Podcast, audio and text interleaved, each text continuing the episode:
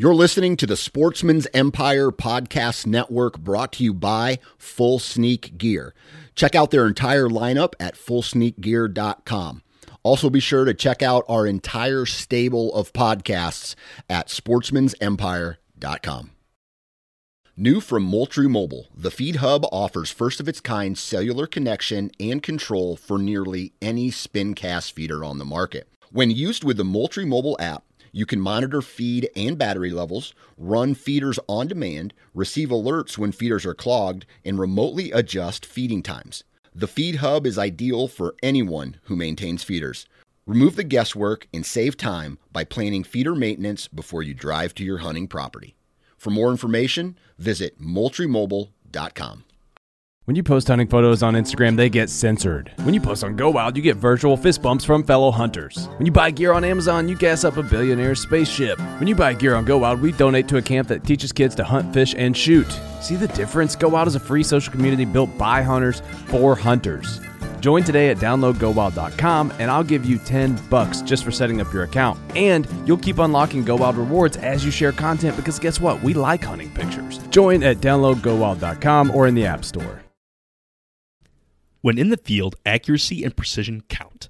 That's why we switch our slug guns to rifle barrels, tune our arrows, and use a fish finder on the water. But why should our drive for control end there? The Tappecue line of meat probes gives an instantaneous look at the temperatures of our prized meals, both internal and the cooking chamber. Tappecue uses sturdy hardware made and assembled here in the US, along with their user friendly, sophisticated software that connects to your smart device. Whether it's a traditional corded probe or the new cordless air probes that give you a wealth of freedom where wires would just get in the way. Adding a Tappecue meat probe can significantly help in getting to that medium rare on venison or waterfowl, ensuring your upland bird stays moist, or even charting your long cooks on a smoker. Visit tappecue.com or find the link in the show notes and use the code HUNT10, all uppercase, at checkout to save 10%. Adding a probe to your kit can make you one tap away from your cue.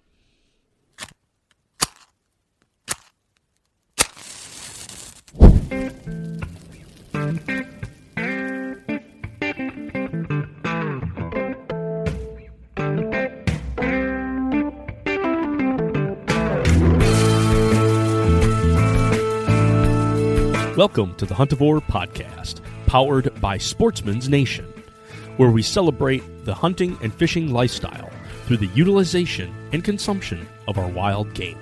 No egos, fork in hand, beer in the other, no status. A piece of red meat on a hot grill and turn it into a burnt offering. Just catch it, cut it, cook it.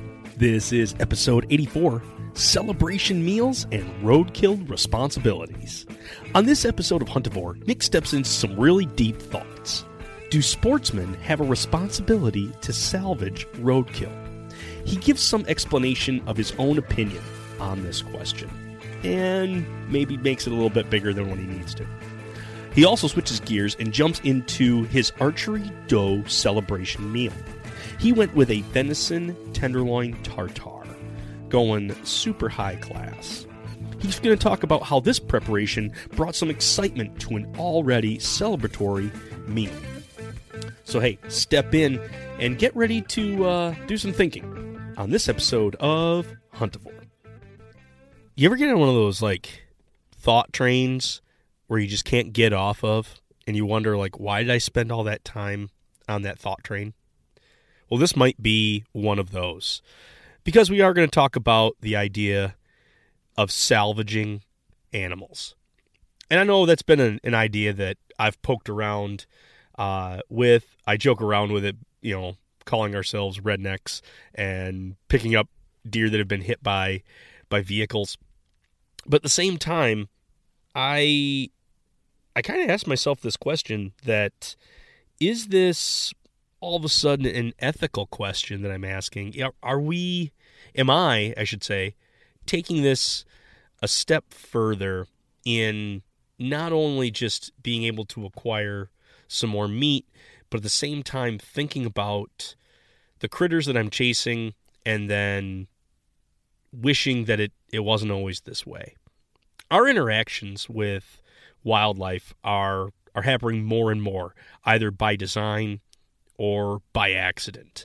And in fact, the accident aspect of it is costing millions of dollars to normal Americans in car damage or even injury. They get medical bills at this point. And I say this cumulatively, like we're not all spending millions, but at the same time, it's not cheap to fix your car after you get it all smashed up by a deer. They do a lot of damage. And then it comes to the part where now you've had this animal that is expired or is injured and what to do with it now. Um, for most situations, that's the end of the story. The deer goes into the ditch and then nature takes its course. The corpse is then reclaimed by by nature, be it by scavengers, predators, or even just rot in general. It just happens. And so I posed a question online through a story on Instagram because I wanted to, put some feelers out and to see how people were reacting to this. Because obviously I've got my own opinion, and with this platform I can go ahead and tell it to you. So I will in just a moment. But the idea is, is do we as sportsmen and sportswomen have a duty to utilize wounded and killed deer by other people? In the fact that if there's an accident alongside the road, do we, as the hunting and fishing community, have a responsibility to do anything with that critter that is now dead and deceased on the side of the road? And I, I kind of took a look at it. By regulations, no, we have no responsibility. There's no obligation to stop and pick up the deer. You're not forced to by uh, authorities to, to get it out of the way. Um, in fact, I think Department of Transportation ends up picking them up at some point. But there's even different states that discourage uh, this practice, picking up uh, roadkill animals. I know fur bearers uh, in some states you need to get a permit if you're going to then take a road killed uh, coyote or fox or whatever fur bearer you are at that point. I know in Michigan I have utilized the new online salvage tag, which has made things very nice. In other states, granted, this is maybe an extreme uh, example, but like Alaska, any big game animal is put in that's killed on the highway or side of the road goes into a program to feed uh, hungry folks or even to be used in soup kitchens or uh, food pantries, but you're discouraged from being able to pick that up. You you lawfully cannot pick up uh, big game animals. There's other states where, yeah, you need to have a uh, a ticket at that point or a uh, that there was a crash and then you have to be able to get that. So regulations are all over the place. They are not just set across the board. So by regulation like no you're it's not set that that you should do that. Um but yeah again here in the midwest it's one of those things that folks have taken upon as as opportunity and by title i guess as sportsmen and sportswomen no it again is not an obligation, where is the fair chase? Because you're not chasing this animal, you're merely just happening upon it. Where's the pursuit? You yourself did not pursue this animal, did not engage in it, and did not pull the trigger. And in fact, using a vehicle is not a legal means of take. Um, yeah, you can't you can't choose between archery and shotgun or Ford and Chevy, it's not a legal mean. But then at that point, it's also not sustainable because how many deer can you hit with a vehicle nowadays that uh, can withstand multiple deer crashes? I'm sure there are some out there. And you know, the, the old square bodies, those Chevy square bodies, they can take a punishment. So if you're driving an older vehicle, maybe that's an idea.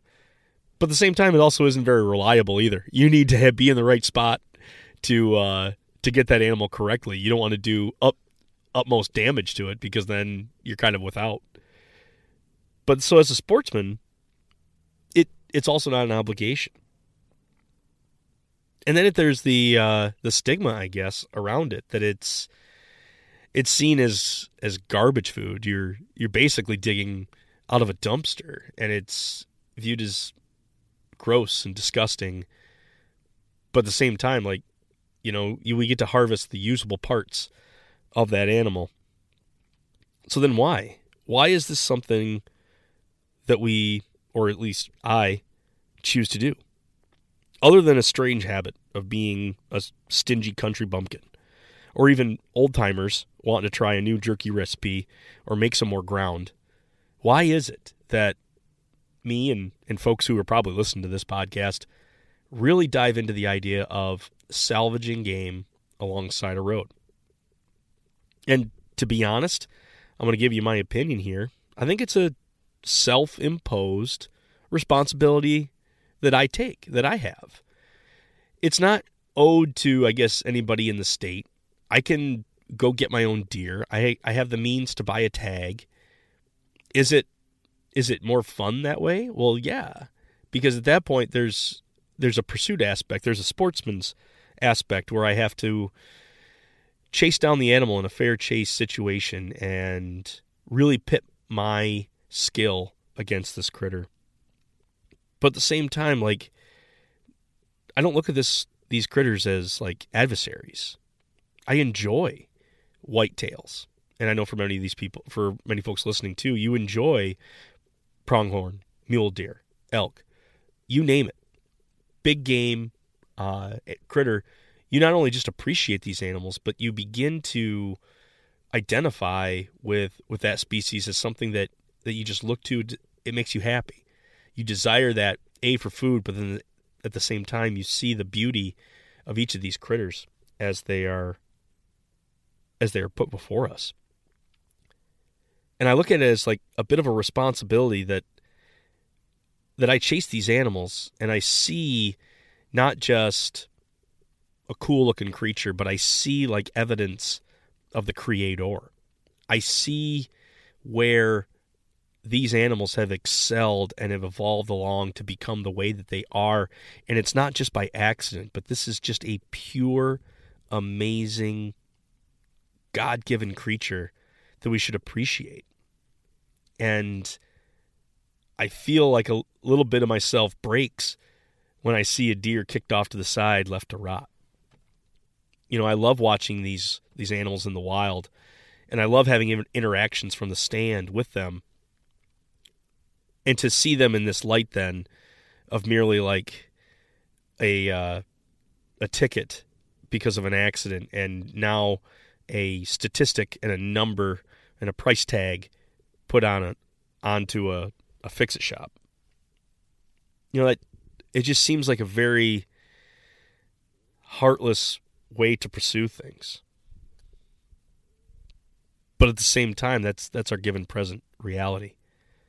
I feel that that animal should be celebrated at some point in its in its existence. That kind of pulled up out of the ditch. It did nothing to get hit by that car. It was just being an animal. But because of our human interaction, maybe we weren't paying attention. Maybe we were on our phone while we should we, we were texting when we should have been driving. Maybe we were just driving just a little too fast.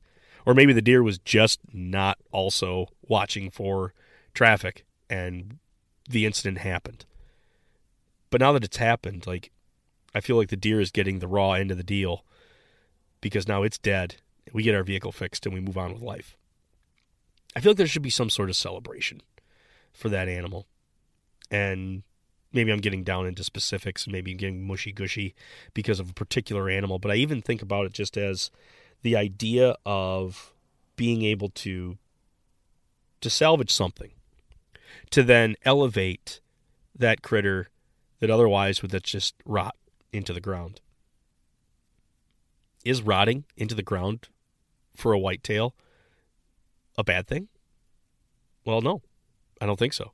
It happens every day. Without us knowing or without us around, deer die constantly.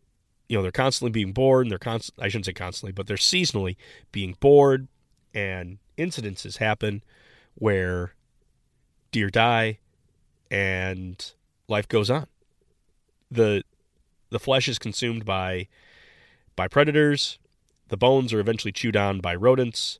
Uh, decomposition happens, and whatever's left, and pretty soon, all that nutrient that that animal had taken up is now put back into the soil, and the great circle of life happens all over again.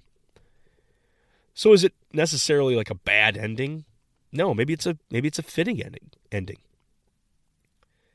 But I just feel like humans cause that interaction through our negligence, through our not paying attention, through our going too fast on the highway. We now have basically caused this and yet it's it's an unfinished story. And that's where I think that conscious hunters and anglers who have the opportunity and have the means and the, the cunningness to be able to go and salvage these animals that have been hit by by other humans. I think it's a nod to the animal at this point. I think we're really giving a celebration to this critter's life and then applying it into a worthy meal. Even if it is, you know, a hind quarter that eventually gets turned into burger, you get to you talk about that on the package. You you write you you, mark it on on the package. Like maybe you write salvage, maybe you write roadkill. But at the same time, it becomes another discussion piece. It becomes something that you talk about later as you're cooking with it, as you're making a meal with it, that you either have for yourself or share with your friends and family. I know in my case, I label all of mine Sal and Sally. If it's a buck, it gets the Sal tag. If it's uh, if it's a doe, it gets the the term Sally. But it gives me an an opportunity to maybe try something new that you know I I've I've talked about before that like there's just not this emotional weight to to using a piece of meat that maybe isn't going to go well. You know, I'm I'm going to try a recipe that maybe is going to be getting fed to the dog because I I don't do something right or I, I'm playing with new new seasonings and I may not like it. But the idea is I see that as a better way to go than having it just continue to not be used, to basically just be gone, gone to the dirt. So I posed this out in a Instagram story, and I had a couple folks that expounded a little more on their understanding. Uh, part of the Okayest Hunter podcast, Greg Tubbs. We've got a chance to do some some discussion backwards and so or back and forth. And anyway, I I posed this to him, and uh, here's a quote from him. He says, "I feel a personal responsibility as a hunter to try and use these animals as our resource. We are the purveyors of our environment, and we are really bad at it. Humans are really good at wasting resources. No matter if I killed it with a weapon or someone hit it with a vehicle, someone is looking for food somewhere in your community. A lot of high quality protein goes to waste on the side of America's highways because people are afraid of a little work or just have no clue on what they are missing out on. I do feel it's our responsibility to not let the resource, like venison, go to waste. Yes, there are exceptions. Semi trucks and fast moving vehicles do major damage to deer, almost rendering them unusable. We have to pick up and choose our roadkill. Greg, I find that that is just an awesome statement. You know, we we are wasteful critters. We are wasteful beings. Maybe it's not in our our being, but in our laziness, we we're wasteful. And so maybe this is a step forward for us as a as a community to finally make a stand and say we're going to be less wasteful. What is that image of a hunter or somebody alongside the road taking off a leg quarter? I know myself I've I've had two different uh, reactions to that. I have happy beeps from other drivers as I'm pulling out a backstrap and maybe it's a, a nod to saying thank you. Maybe it's a hey, you know, good on you for doing that. What a what a brave move to do. And the other reaction I've got is utter disgust, shock and awe. Look look at this this animal over here picking off of a off of another. but at the same time, it's it's wonderful venison that we choose to feed to our families. And if it's there, why not use it? We go through this whole idea too that that maybe letting it rot and back into the soil, letting it decompose, let the nutrient flow back through, flow back on through. It's not a bad thing, but at the same time, didn't we didn't we cause that interaction? Didn't we cause that accident? So, Greg, thank you so much for your uh, for your words there. So yeah, when it comes to uh, the conclusion of my little uh, food for thought here, is it our responsibility? Well, lawfully, no. Uh, as sportsmen and women, no. As just being people, no. But as folks who want to make a change in how hunters and anglers are viewed, not just as people who go and kill animals, but people who also use the wonderful gift that we have, that we take what would be wasted and we turn it back into an amazing treasure. That that wasted gold, be it a backstrap, a hind quarter, a shoulder, that could be turned into a meal and salvaged. Maybe those looks of shock and awe that people are giving us while we are being bold and taking the hide off of an animal right there in rush hour traffic. Maybe it's also a, a, look of wonder. Why would they do that? Why would they stoop that low? What what makes folks find and salvage these deer? And as folks who are I would say a brother and sisterhood of, of venison eaters. We should probably continue to wave that flag of this is amazing stuff and we don't want to go to waste. We want to be able to pick up our species. We want to be able to make a change for the better. Because heck, heaven knows, things are always going in the wrong direction. Maybe this is one area we can start going in the right direction. For those that are a part of the Buzzard Club, I tip my hat to you. And Happy hunting.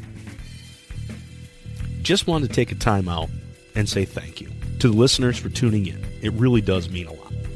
I would also appreciate that if you haven't already left a rating or review, uh, to go ahead and do that. It all helps folks find us and get on board using and enjoying their wild game more. Feel free to chat with us and ask questions either on Facebook, The Huntivore, or Instagram at Huntivore. Got a recipe you think is dynamite and want to share? Or have some show topic ideas? Email us at huntivore at gmail.com. For even more hunting and fishing podcasts by real, relatable sportsmen, head over to Sportsman's Nation Podcast Network, which happens to be a 2% for conservation company who give 1% of their earnings and 1% of their time helping out the wildlife and wild places we all love. Now, back to the show.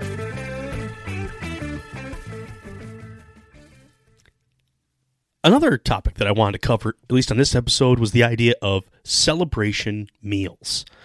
A meal that is going to be had, maybe not the uh, right after the animal is is killed, but at least at that point where the animal has been killed, processed, and the meat is now ready for consumption. That maybe there's been some days aging uh, in the fridge or, or hanging. But the idea, the, the butchering has happened, and it's now the culmination of all those efforts into the first taste of that animal. And so I, I kind of put together a working definition of that celebration meal, and I, I kind of alluded to it. A meal prepared for or by the hunter to celebrate the hunt, and usually the first taste of that particular animal. I seem to find that as I ask these questions to hunters and folks who partake in the wild harvest, that first off, the meal's not going to have a whole lot of alterations to it. There's not going to be a huge processing that's going to happen to that meat. It's going to be either served uh, whole cut or at least like cooked whole cut and then broken down, either sliced up uh, for presentation or just served as is it ends up uh, being shared with others, whether you're sharing it with your family or with your friends that were with you on the hunt or helped you uh, acquire it. There, there's an element that it's it's not just a a meal had by oneself, but it's a communal meal at this point where you're going to be giving some of this taste away, especially of the first animal. It it ranges anywhere from like super uh super well done to the amount of like effort that put into preparing it or it could be all the way at the other end where it's literally salt pepper heat and serve. But again it goes along with that idea that it's there's not a lot of alteration to it. A few pieces that usually end up going into a celebration meal be it backstrap tenderloin heart, and I've even known folks to start out right with the liver, uh, being that those high nutritious pieces like the heart and liver, they go quickly and they don't last very long in the freezer. So using those as quick as possible is always a great idea. At the same time, uh, backstrap, not a lot has to happen to it in order for it to be tender and delicious. Same with the tenderloin. It is very tender to begin with. Why not enjoy it at its peak performance being fresh? So, those are my thoughts a little bit on that celebration meal. And it can range from any cut that you're, you're going for, it can be ranged into any way you're preparing it. But there isn't a lot that happens about the alteration. It's usually a whole cut, and the idea that it is that celebration of the hunt itself and succeeding that. I had the chance to take my own celebration meal to the next level. And my wife cur- or, uh, recently got a new job and she's really enjoying this new pace of life but it was we hadn't had the uh, chance yet to celebrate not only me getting this doe, but at the same time, we we ought to be able to just sit down together in this little mini date night and celebrate her getting this new job and talk a little bit about what she was doing with it. I really wanted to go high end. I really wanted to kind of knock it out of the park and do something different, but at the same time, really elevate the amount of flavor that I was bringing to this. So it was more like an appetizer date that I was making. And I went to the full extent of going raw in this preparation. Yes, I went with venison tartare. Something that uh, even with domestic meat, people are already kind of nervous about. There's a risky business when it comes to serving anything raw, just because of the amount of bacteria and illnesses that can be associated with that. Uh, raw meat is just one of those things that there's a reason we cook. You know, we want to be able to not hurt ourselves in the process, but at the same time, there is a dining aspect that it comes to eating something cooked versus something raw. There's also that texture element that this was going to be brand new territory that, you know, we eat steaks that are rare, but at the same time, now we're going beyond rare and beyond blue. Like this is literally just a raw piece of meat.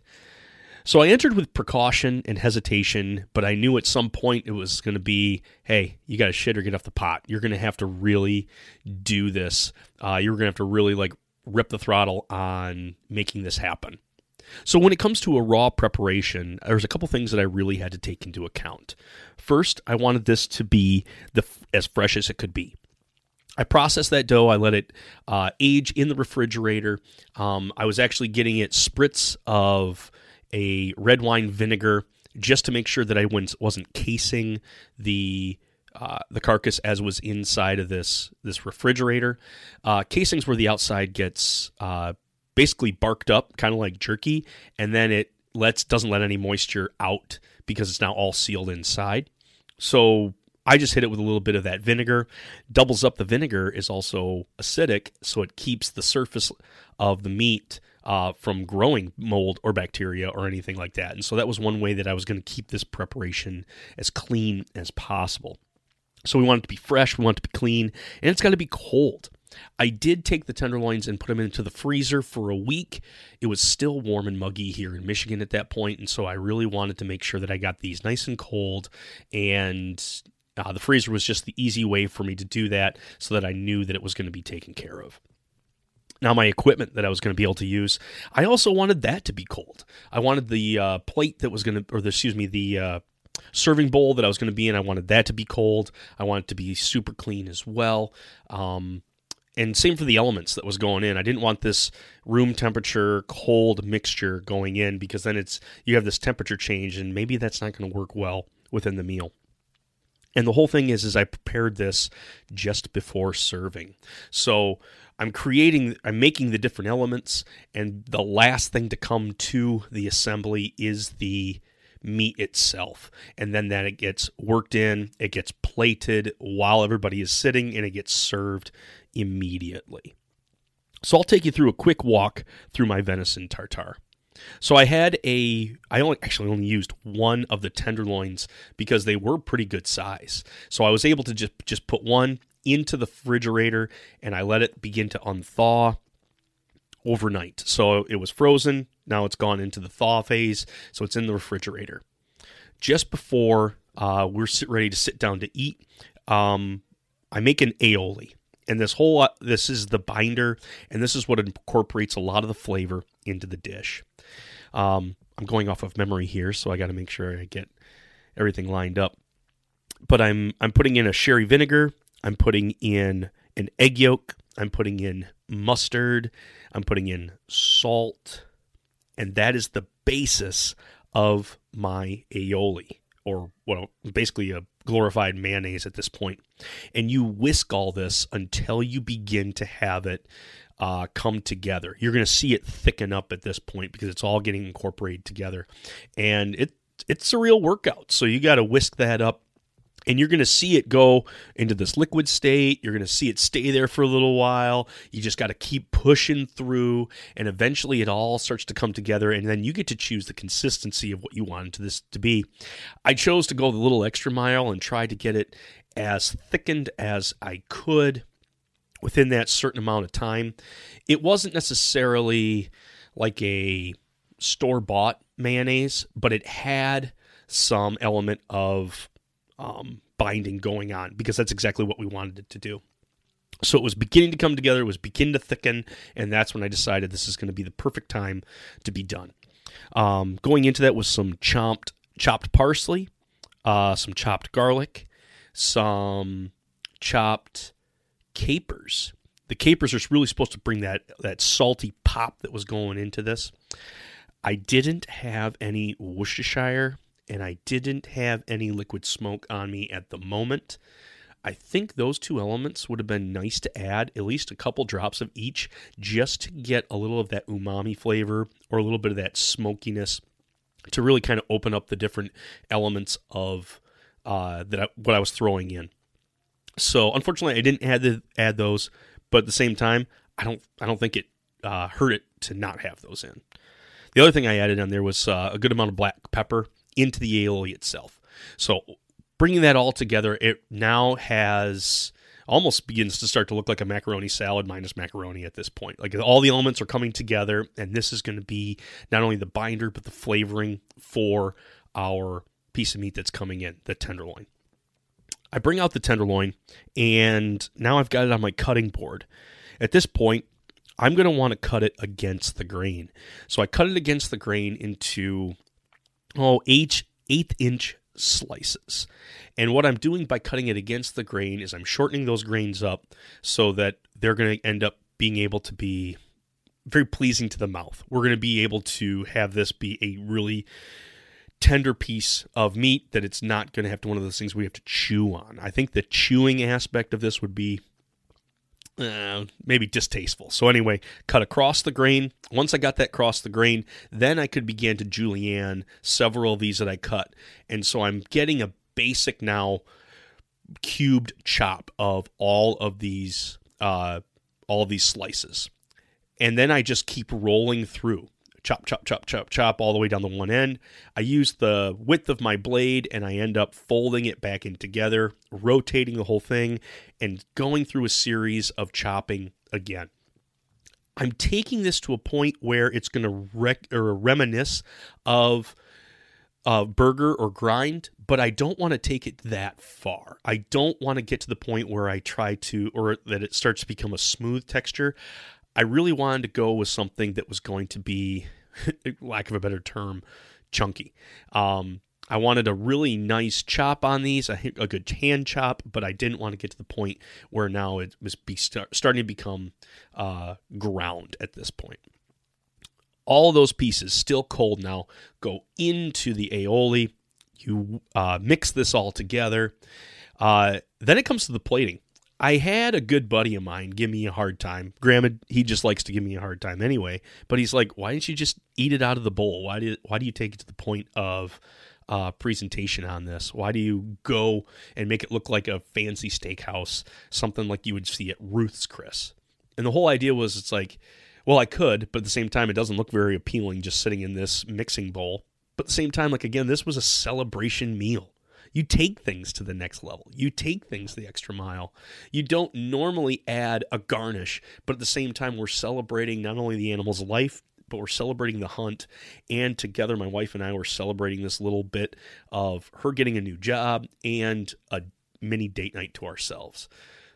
So yeah, is it worth it to go the the extra mile? It is. So you're going to find those in sometimes where it's easier just to throw it on a plate and just start gorging it yourself in it.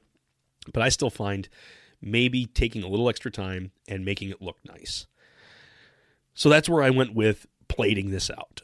Is I needed a way to give myself a ring, but I didn't have necessarily a big enough cookie cutter. So I folded up some tin foil and I actually used the form of a mason jar or what was it? No, it was a water bottle I used. But anyway, wrapped it around the size water bottle that I thought would be good so it was just a perfect circle taped that off and was able to set that foiled ring on the plate. That was where I could get my beautiful looking presentation. At that point, I've been spooned into that uh, using the tip of the spoon just to basically work it down into the cra- the cracks and crevices uh, of the first layer to the second to the third, so that I was getting. I don't. I didn't want to pack it, but I definitely wanted it to come together and hold right before serving, I did ask my wife to hold the phone and be like, listen, babe, this is for the gram. We want to make sure that we uh, get a good shot here. So I had her hold the phone. I was able to pull off the tinfoil, drop a raw egg on top, salt, pepper the top, and add a little bit of a garnish there for our evening uh, appetizer that we had together. I want to tell you that if you have the opportunity to enjoy tartar in the sake of where you're using as a celebration meal, that you've gone through the preparation of being able to uh, keep it cold, keep it fresh, and keep it clean, I would say really give this a shot. Is this something where you want to make it every day where you're eating raw meat? No, no, I wouldn't say that would probably be a good thing. And I'm sure every dietitian and doctor would tell you that same thing. But as I as I was listening to uh, kind of some different ways that other people took this preparation, they kept coming to the same conclusion that this is an exciting dish. There is a bit of risk in this, being that it is raw meat. But the experience and the taste is going to be worth it. So if you give the proper prep- preparations, the proper precautions, you're going to find yourself having an exciting dish and that's exactly what we had. Uh, we ended up I ended up getting some French bread and cutting that uh, on the bias, adding some oil, throwing that in the oven on broil, and getting those like real crispy on the one side, but at the same time chewy on the other. And you're able to then ladle that. Uh, once you break that yolk and it begins to pool on the top, pull off some of that tartar, lay it onto the uh, onto the French bread, and enjoy it that way. It didn't have an out of world uh, texture. It tasted, or it had the same texture as a normal steak would. It was. It felt like I was almost eating a steak at that point. But the aioli that had worked itself all the way through it, it would coat your mouth, and you got all those flavors from the capers, from the sherry vinegar that was in there, these these strong pungents, all the way to the mellowed out uh, aioli that you've got in there between the yolk and the uh, the sherry vinegar that's working together in that you could almost you, could almost taste this thing just open up as it as it got into your mouth we I prepared this for one tenderloin, where if I threw it on to the grill, I alone could have eaten this in no time. But with as in this preparation and just with the added to added uh, aioli to it and the and the different elements, this was a super filling dish. It it totally filled up the two of us. In fact, I think this was almost like a preparation for like four people, and this was just off of one tenderloin. We paired it with a uh, pretty simple uh, Pinot Noir. We wanted to have I wanted to have a little bit of uh, some body to that that wine, but at the same time, I didn't want it to overtake it. Uh, a Zinfandel, a Zinfandel would have been too much, and the uh, Cabernet Sauvignon that normally goes with beef is, yeah, it again it it's so dry. I think it would have taken away from the the venison that we had at this point. So Pinot with the tartar ended up being an amazing pairing at this point. So I thought this was a super high end, fun way to do a celebration meal. Do they all have to be like this? No.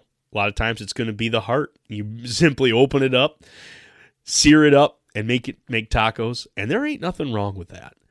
But if you do have the opportunity to get super fancy, maybe that might be the chance to do. You know, as we've as we've getting to now where where people are going back to work and, and, things are getting busier. And i know right now in our household between soccer transitioning into winter sports uh, school and just jobs any time that we can spend with one another is precious.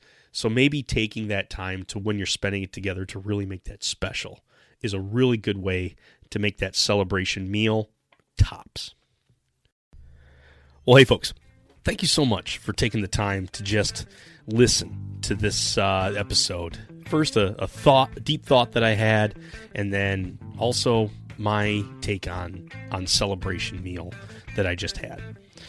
Folks, we're here in the thick of whitetail season uh, here in Michigan, and I know it's beginning to expand everywhere else as things are getting closer and closer to the rut. We're starting to see the chase, we're starting to see the activity. Things are going to be starting to get to a fever pitch. So, folks, as you get ready for your meals as you come up here, maybe think about going the extra distance.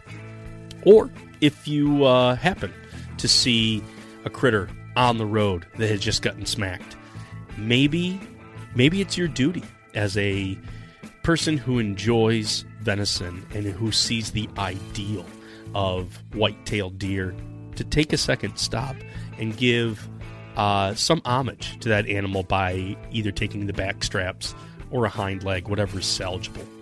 But whether it's whether you're along the road or even in the kitchen preparing your next meal, make sure the knife that you're using is always sharp.